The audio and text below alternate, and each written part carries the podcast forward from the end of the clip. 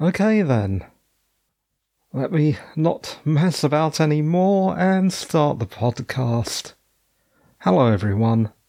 Thanks for tuning in. You are, as usual, listening to my podcast, Captain Roy's Rusty Rocket Radio Show, the UK Geek Science Fiction, Fantasy and Horror podcast. This is episode 459, recorded on Monday, the 10th of October 2022 at 23:43:28. I have quite a feature packed show tonight. Should be good. Let's just start the pre-show section with some random rambling preamble. I was going to start this show about 40 minutes ago but there was a lot of faffing about. There was some mic faffing, then I left the mic to warm up. And then a migraine smacked me in the face, and I could barely see what I was typing. Hence this slight delay in starting the show tonight. Yeah, that migraine was very entertaining.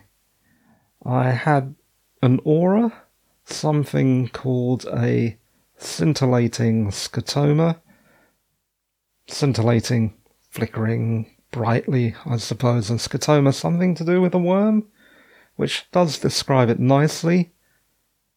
Mine was flickering to the beat of Iron Butterfly's In-A-Gadda-Da-Vida. That suddenly started up in my head as this weird earworm just about the time that the aura started. It was very psychedelic space rock. On from my space rock migraine to the ancestors. I'm wishing everyone a belated Pitru Paksha, even more belated than my belated birthday announcement. I'm going to monstrously simplify this, but Pitru Paksha is a sort of Halloween for Hindus involving the veneration of dead ancestors. The ritual honours paternal ancestors and basically meant my dad had to pour some water in the direction of the sunset. Halloween, All Hallows Eve, already partially originates from the Celtic Samhain, both of which venerate the dead.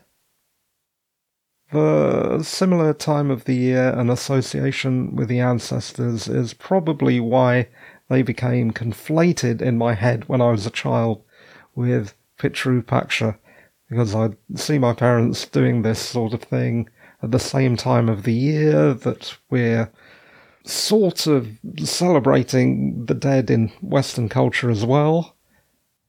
And the two things just became one in my brain, which is partially why Halloween is so special to me.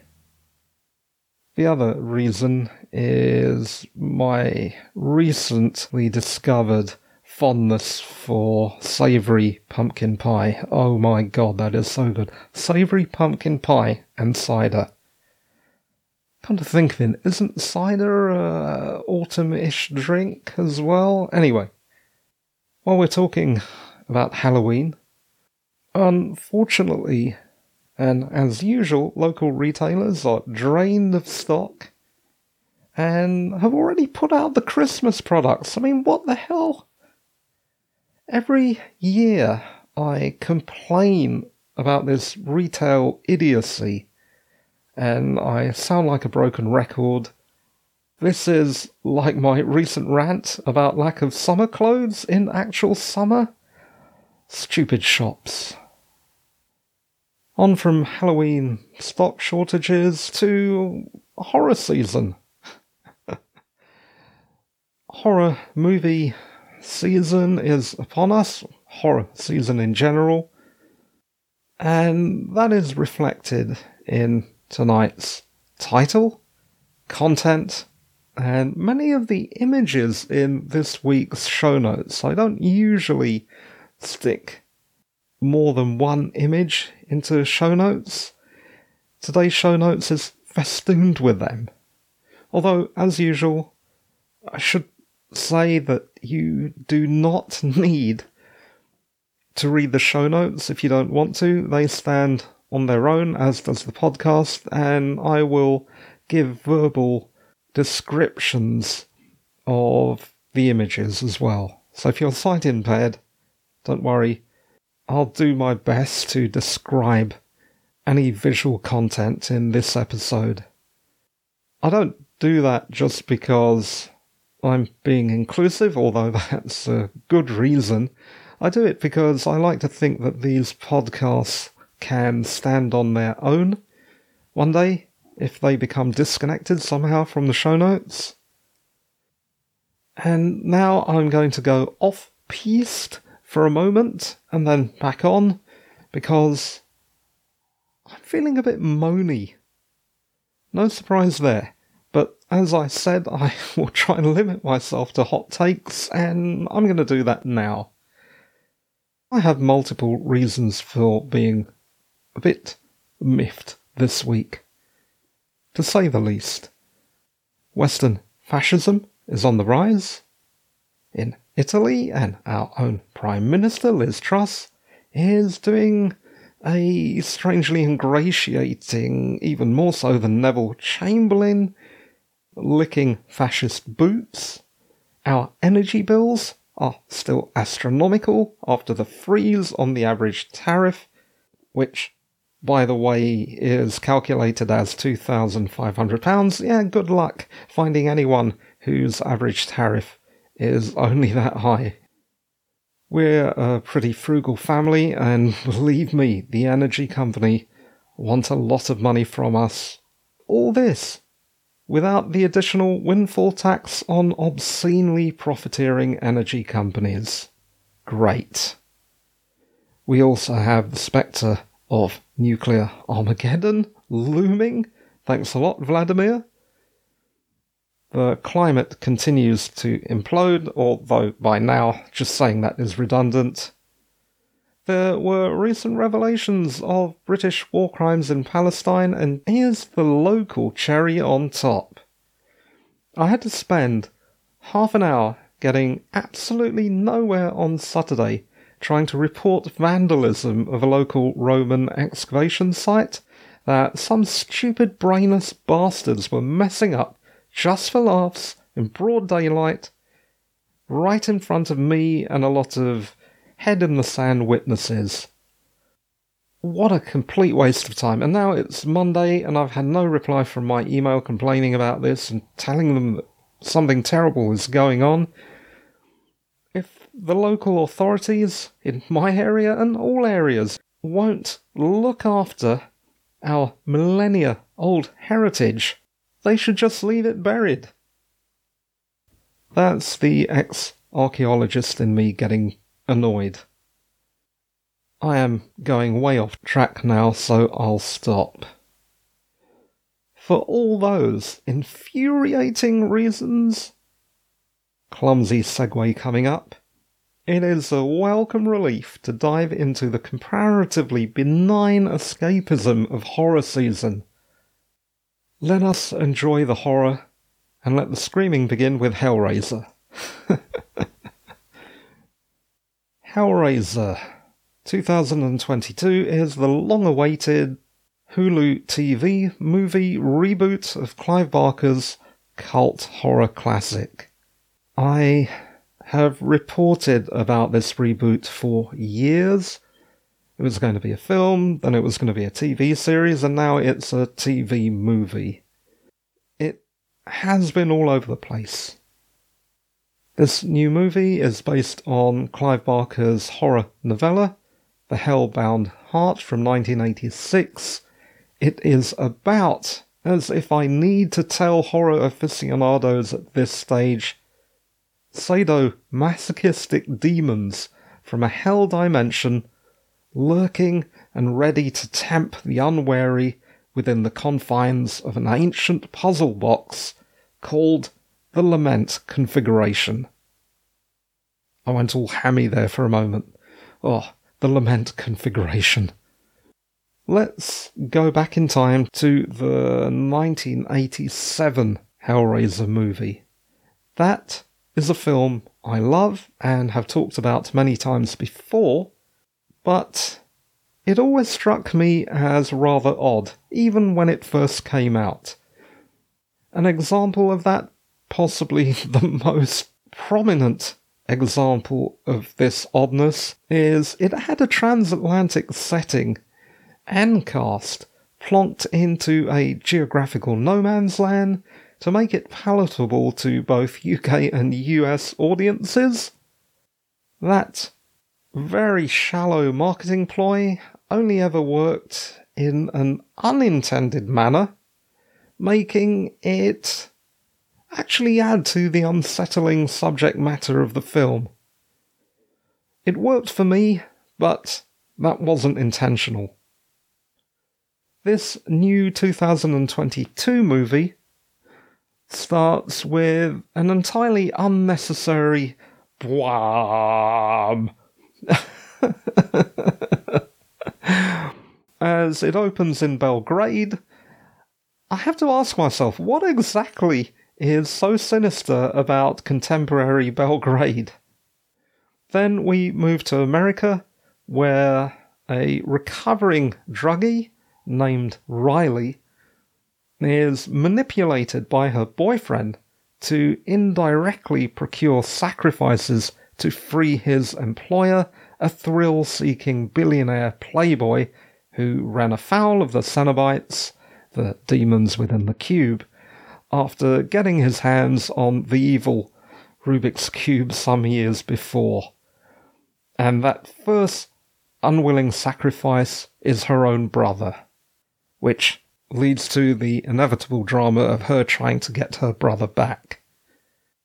There are new Cenobites, including a new female pinhead, a budget for better effects, but I found that it simply didn't have the low budget charm or the black humour of the original for example, in the 1987 film, the first semi willing victim of the lament configuration is Frank, and Frank has this over the top grubby perversity.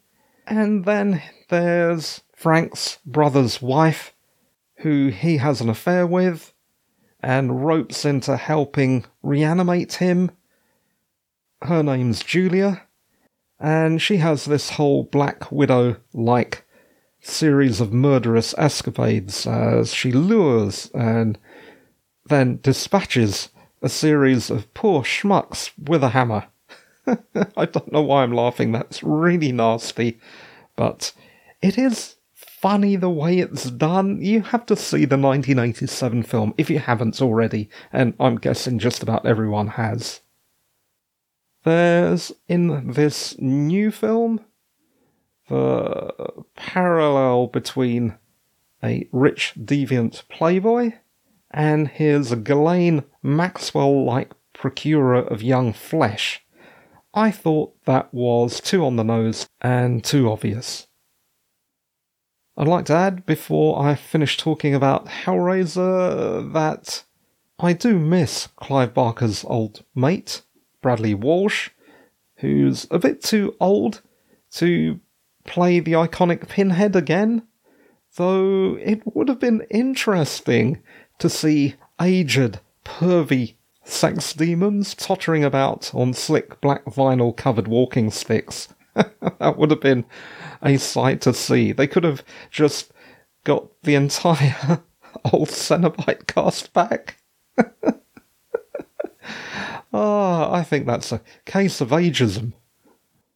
So, altogether, Hellraiser 2022, glitzy, there's a few decent jump scares, the effects are better, but it does not really compare to the original.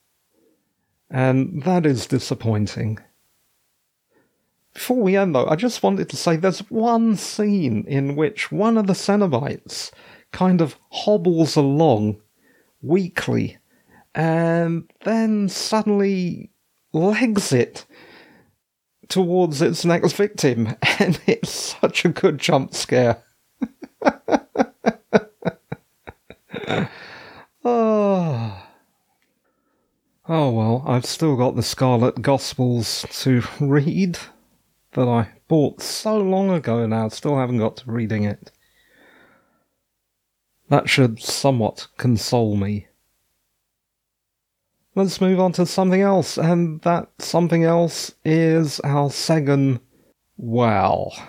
It's in the movie section, but it is thought of by Marvel as a Marvel TV special, and that is Werewolf by Night. You know how much we like werewolves in this podcast, how many times we've talked about them, especially The Howling and An American Werewolf in London. Here we are with werewolves again in this less than an hour, very schlocky Marvel TV special on Disney Plus called Werewolf by Night. The production of this short movie looks as if it could have been ripped from the pages of the old EC Comics horror line and a 1940s to 1950s black and white monster B movie. Good stuff. In it, a cult of highly seasoned veteran monster hunters meet to hunt a deadly beast for the prize of inheriting their dead leader's mystical red jewel. These instructions are relayed beyond death by their dead leader, whose mutilated and ghastly remains have been badly stuffed and then horribly animated like a puppet on a string. And now, of course, I have like a puppet on the string. Oh, sorry, sorry. Easily distracted. the hunters are a bunch of murderous psychopaths, including this chap, a hulking Scottish lunatic, reminiscent of Austin Powers' baby eating fat bastard, if the characters from this little movie are sourced from Marvel's back catalogue, I did not recognize them. I think the beast that they are hunting looked familiar, but really I didn't recognize them. I'm guessing that they are, at least B-listers, because their distinct character designs seem far too imaginative to have just been dreamt up on the spot made up whole cloth by the writers. Back to the main plot. This hunt takes place with each hunter trying to simultaneously kill the monster, claim the prize, and dispatch the competition. Our protagonist is a delightful Gael Garcia Bernal, who, despite the whitish or glowing facial tattoos looks more like an accountant, albeit an accountant who could possibly be working for the Addams family or the Munsters. There is a scene where he repeatedly tries to plant a bomb, and that is hilarious. The stupid bomb keeps falling out and he has to run with it and try and plant it again. it is exactly like something you'd see in an old Laurel and Hardy film. The werewolf creature design is similar to that which originated with Lon Chaney Jr.'s The Wolfman from 1941, and that is a type of snarling monkey man lycanthrope leaping around athletically.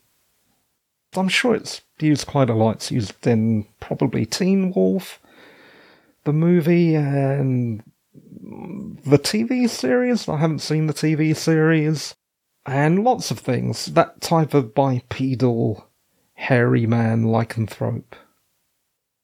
The monster murdering cult reminds me of the Death Squad from Karl Edward Wagner's fantasy short story Cold Light. They have that same warped moral justification for murdering monsters. Werewolf by Night is a delightfully nasty and very gory and very funny and lovingly retro, and altogether it's a heartwarming feature that I heartily recommend. Yeah, I really enjoyed this one. Next, Interview with a Vampire. Another reboot, this time from AMC 2022, rebooting Anne Rice's short story and novel, both of which we have talked about on this podcast.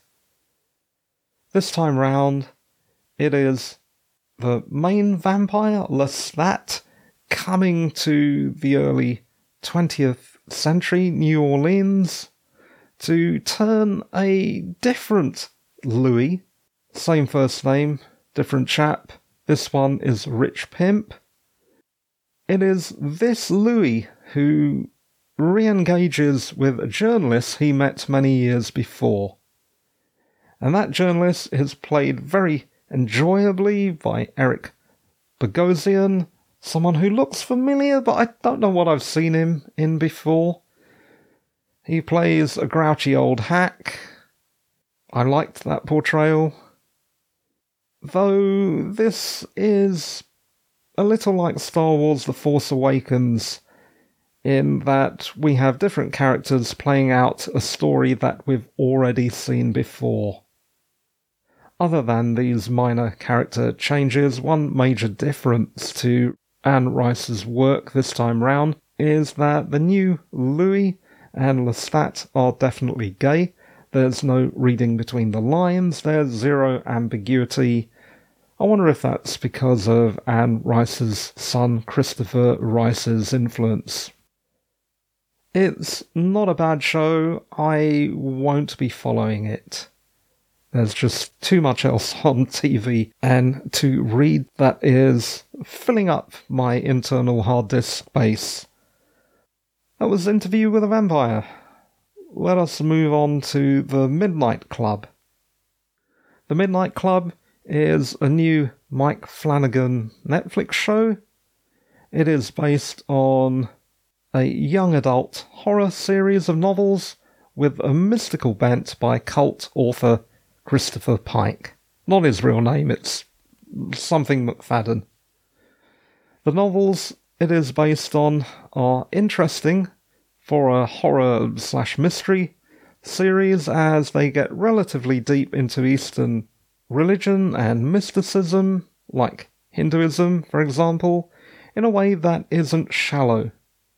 Unfortunately, this is not carried into the TV adaptation.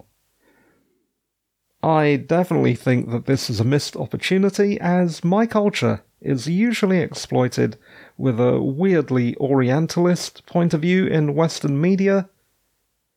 They could have used this as an opportunity to use bits of the culture in much the same way that Christopher Pike did. Particularly if my memory serves me well in regards to reincarnation. Back to the books before we go on to the show. I have a particular fondness for this literary franchise.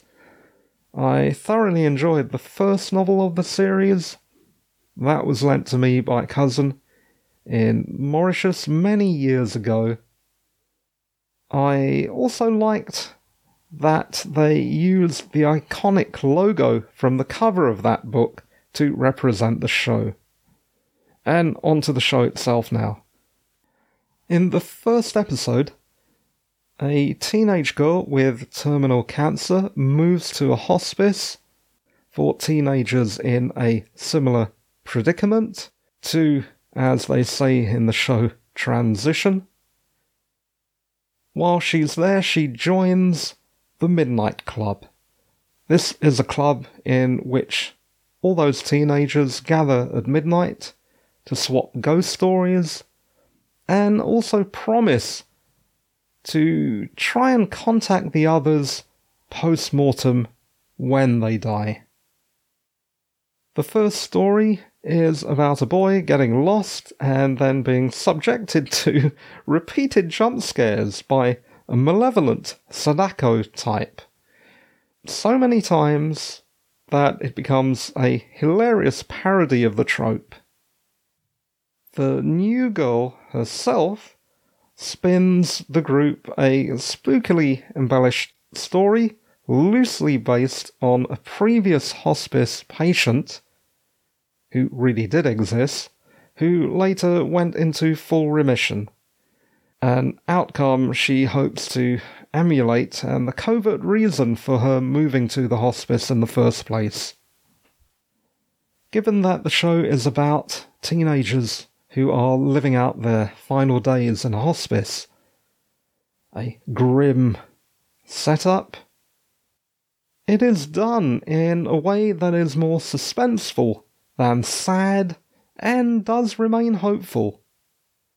Most of the plot revolves around the spooky surroundings, the house and the woods, and the basement. Of course, the basement. And follows our main protagonist in her quest to uncover the mystery of the girl from 1968 who went into remission. The rest of the plot is the Midnight Club framing device narrative with supernatural stories told by other patients that give off a few goosebump vibes, but it's really aimed at a more mature audience. And I'm possibly the most mature audience there can be. No, I'm not that old, but I'm not young. I'm not a teenager. And the elevator scene in episode 3 scared me so much that I hid under my blanket. I'm looking at that blanket right now. It is one of those furry, fluffy throws, and I pulled that right up to my eyes. and Sank into the sofa. That very rarely happens to me. The cast also plays parts in the stories they tell, including the Doctor who's in charge of the hospice. She plays a number of roles. the one I liked the most was when she plays a tattooed old lady rocker Satan. she looks really cool. Both the main plot and the Midnight Club members' schlocky stories are very engaging, and I am very much enjoying the show. I only have, I think, three episodes left to watch of it. I've box setted most of it by now.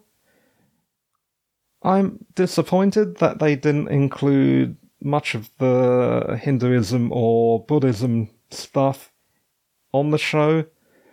There are little hints of that kind of thing. For example, the Buddhist statuary on the doctor's desk. But that's just lip service, really. There could have been more.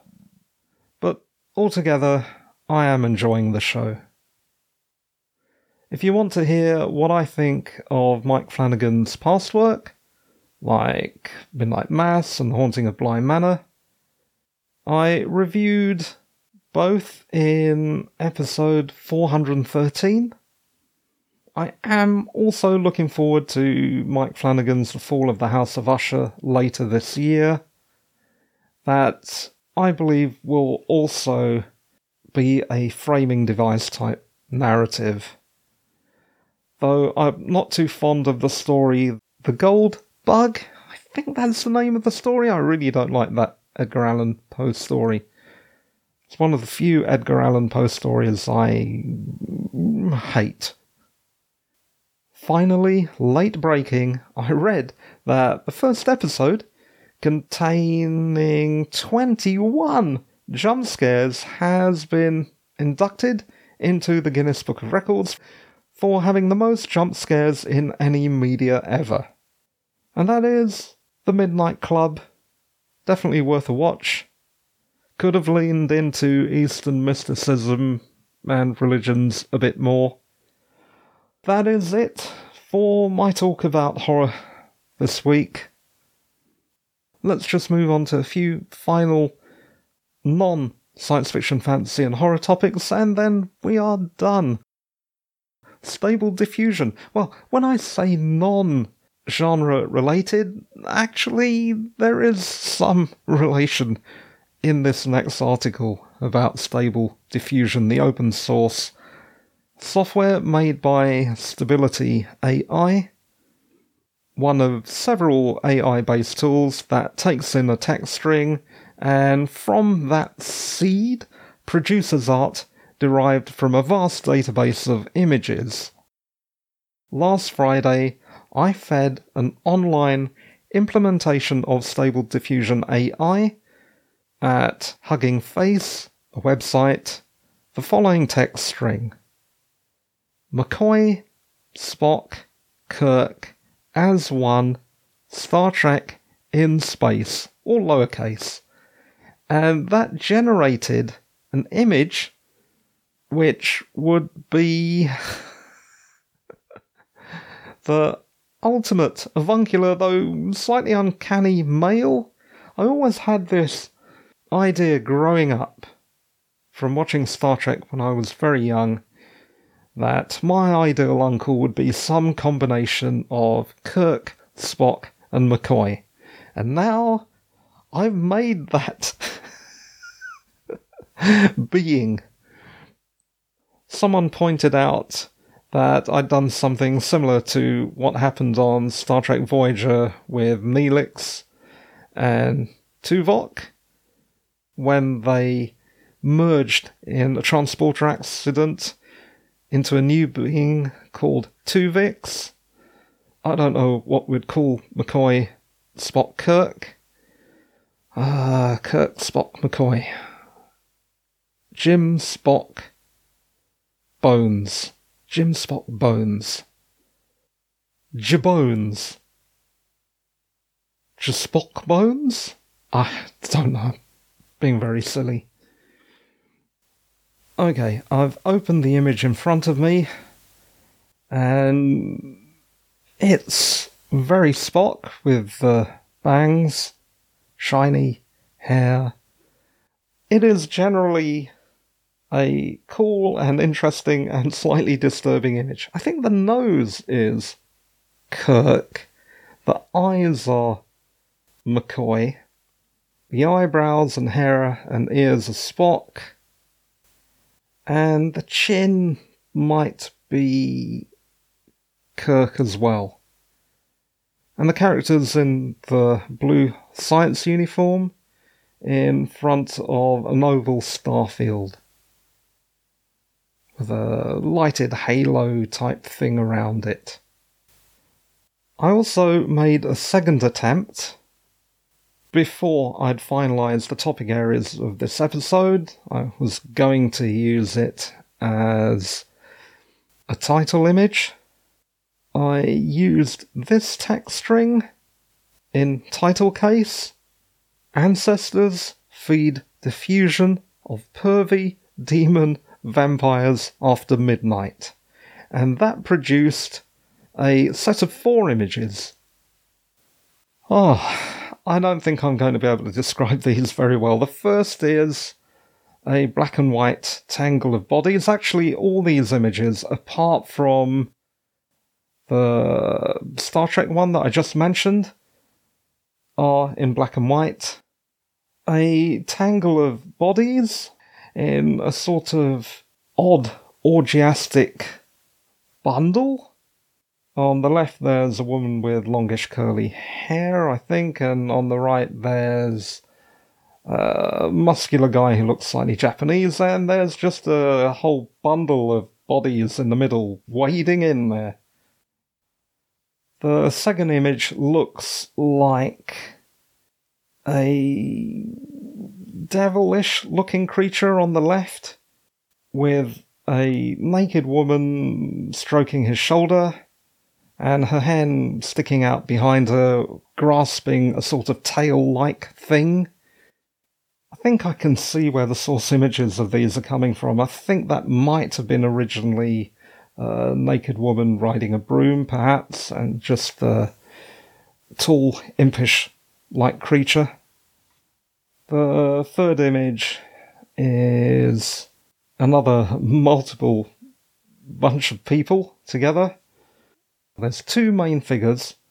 The one on the left seems to be male with the sort of beaky head, giving a woman either a sonogram with some kind of weird object. The woman in the middle is blonde and pregnant. Between them, crouching down, is another shadowy figure with a slightly pig like face. After the woman is a sort of blackish, shadowish figure with an indistinct face, and then right on the right, there's another blonde woman with a very bulky looking face. Uh, the woman in the middle, who's pregnant, seems attractive. And the final image are two figures, humanoid again. Uh, there's kind of shadowy bit above them with a sort of swirling D shape. Then on the left, there's a grinning woman, and on the right, there's a grinning, tall, bulky man with a widow's peak in a suit with a small tie, big face, very like a terrifying henchman slash butler. The woman is blonde and has her hair in a ponytail and is grinning, and they appear to be holding hands. When I finalised the topics that I wanted to talk about in this episode, the key topics that is, my last attempt used the text string, again in title case, Midnight Werewolf Sex Demon Vampire, which is also the title of this week's episode. That got me the title image for this episode, which could pass for a black metal album cover. It's actually pretty cool. It is unsettling as well.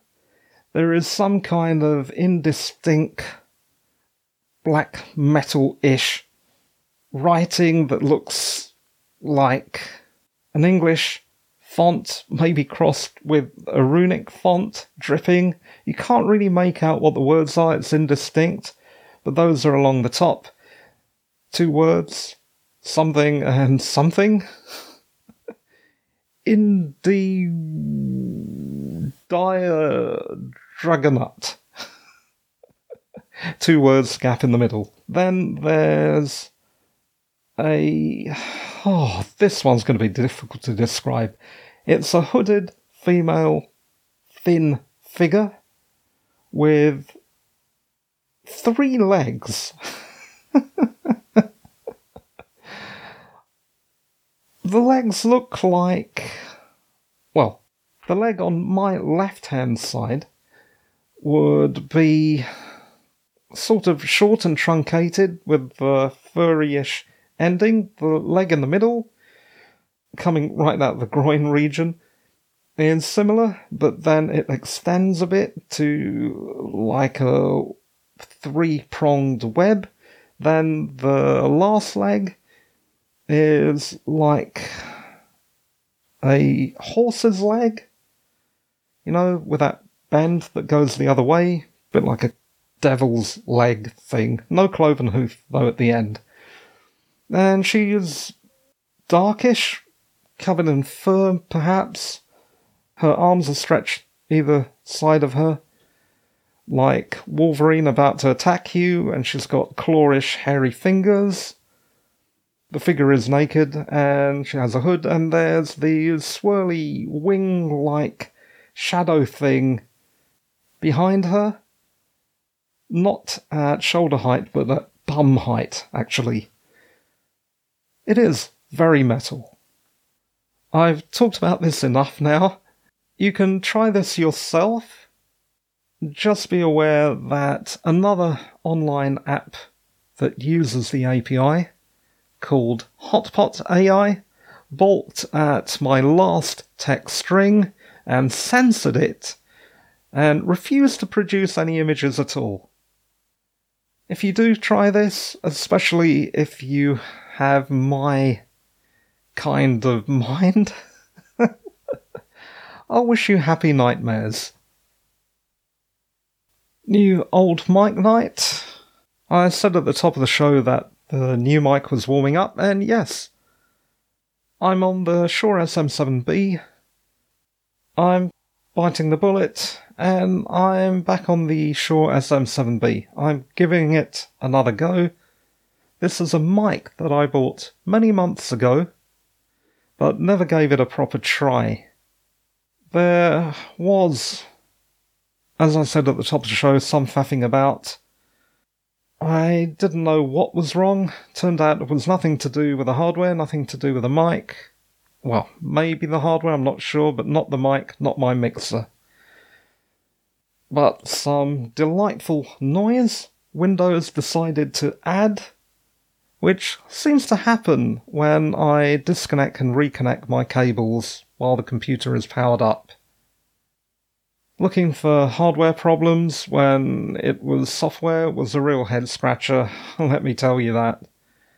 I finally got it plugged in and ready to go, and again, through my analog setup, it required no extra power from a mic booster. My feeling is that newer digital gear just doesn't have the juice that even my cheapo Yamaha MG06 mixer can supply, so that is something to bear in mind. You might not need a mic booster. And that is a very annoying thing because I bought myself a mic booster ages and ages ago when I didn't know what I was doing, and here you are.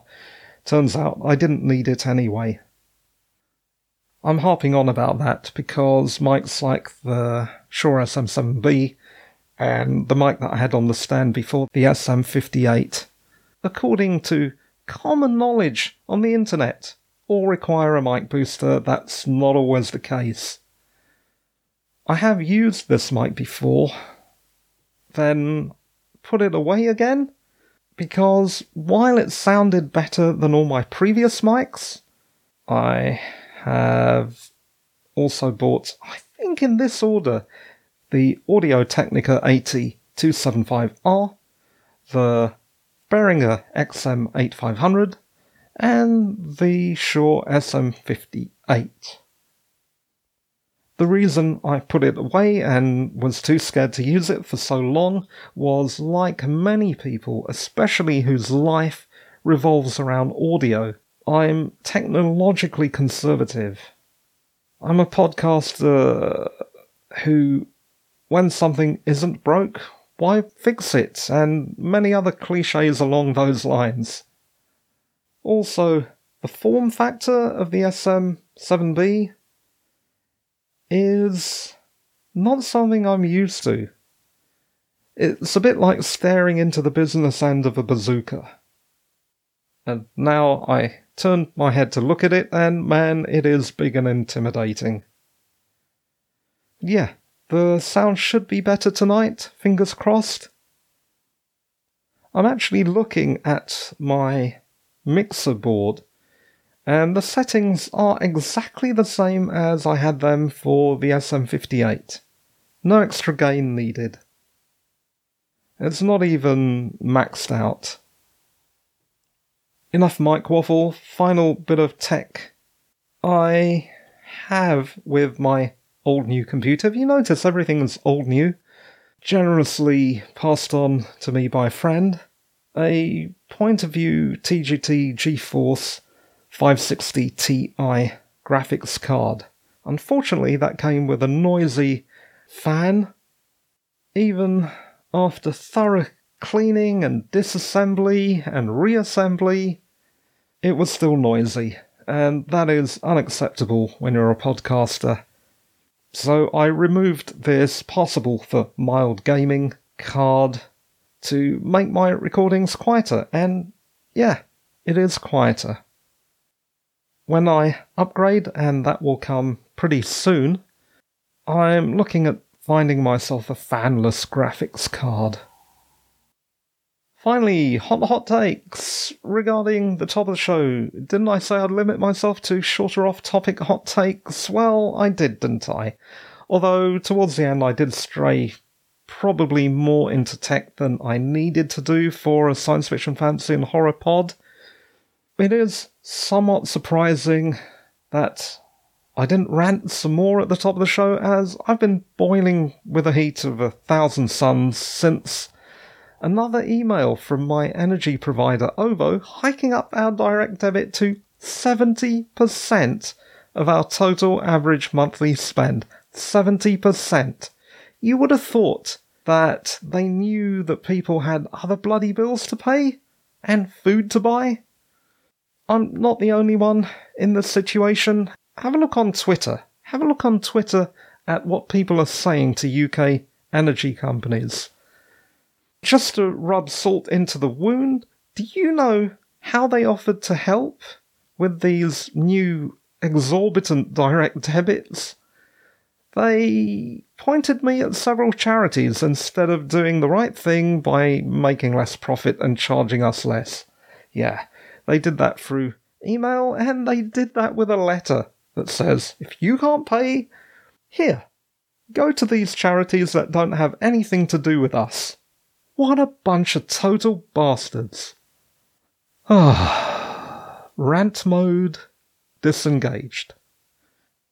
Upcoming classic Doctor Who. Like I said, I'm back, so expect two shows per week ish. Not very reliably, but I hope frequently.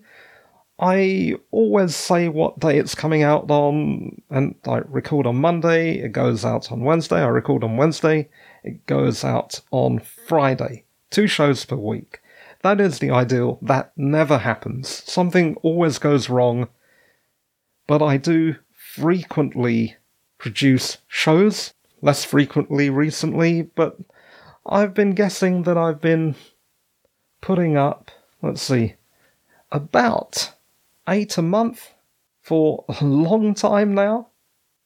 Would be the ideal. That doesn't always happen, but around that number, at least that's what I'm aiming for. There's this one, which you just listened to, which is all things geek, pop culture, science fiction, fantasy, and horror. And the other one is our continuing classic Doctor Who rewatch, which will be Warrior's Gate and will conclude the E-Space trilogy, and that will be available hopefully on Friday. My throat is getting very croaky now, and my legs are giving up. Let's talk briefly about Doctor Who The Power of the Doctor. It was nice to see that widely circulated PR photograph tweeted by SFX on the 4th of October of Ace, the last classic Doctor's companion, the companion of Sylvester McCoy, in her old gear. The black flight jacket with patches and wielding a baseball bat, though she really should stand further from that wall. You don't really want to lean up against a wall while hauling a backpack full of Nitro 9 grenades. Highly unstable you can actually hear me interviewing Sophie Aldred in episode 99. Late breaking, the BBC tweeted on the 8th of October that The Power of the Doctor, our final outing with Jodie Whittaker, will be released on the 23rd of October. Not long now. Whew. Though this show does include a Doctor Who podcast, classic Doctor Who podcast, and I talk about Doctor Who every now and then, don't expect me to talk about the power of the Doctor much more pre release, as I don't want to spoil the story for myself. like I almost did with the last special. And that, my fellow geeks, is it. The show that you just listened to is produced, presented, and edited by me, Roy Mathur, a writer. Mathur is spelled M-A-T-H-U-R. You can find more about me or get in touch at roymathur.com. If you want to help, please review and rate the show on whatever platform you listen, recommend it to a friend or enemy, or click on the contact or support link on the website. Thanks for tuning in. You were listening to Captain Roy's Rusty Rocket Radio Show, the UK geek science fiction, fantasy, and horror podcast. This was episode 459, recorded on Monday, the 10th of October 2022, but we have been talking for so long it is now Tuesday, the 11th of October 2022, and the time at the end of the show is 005435. Thanks for listening, and bye bye for now. Bye.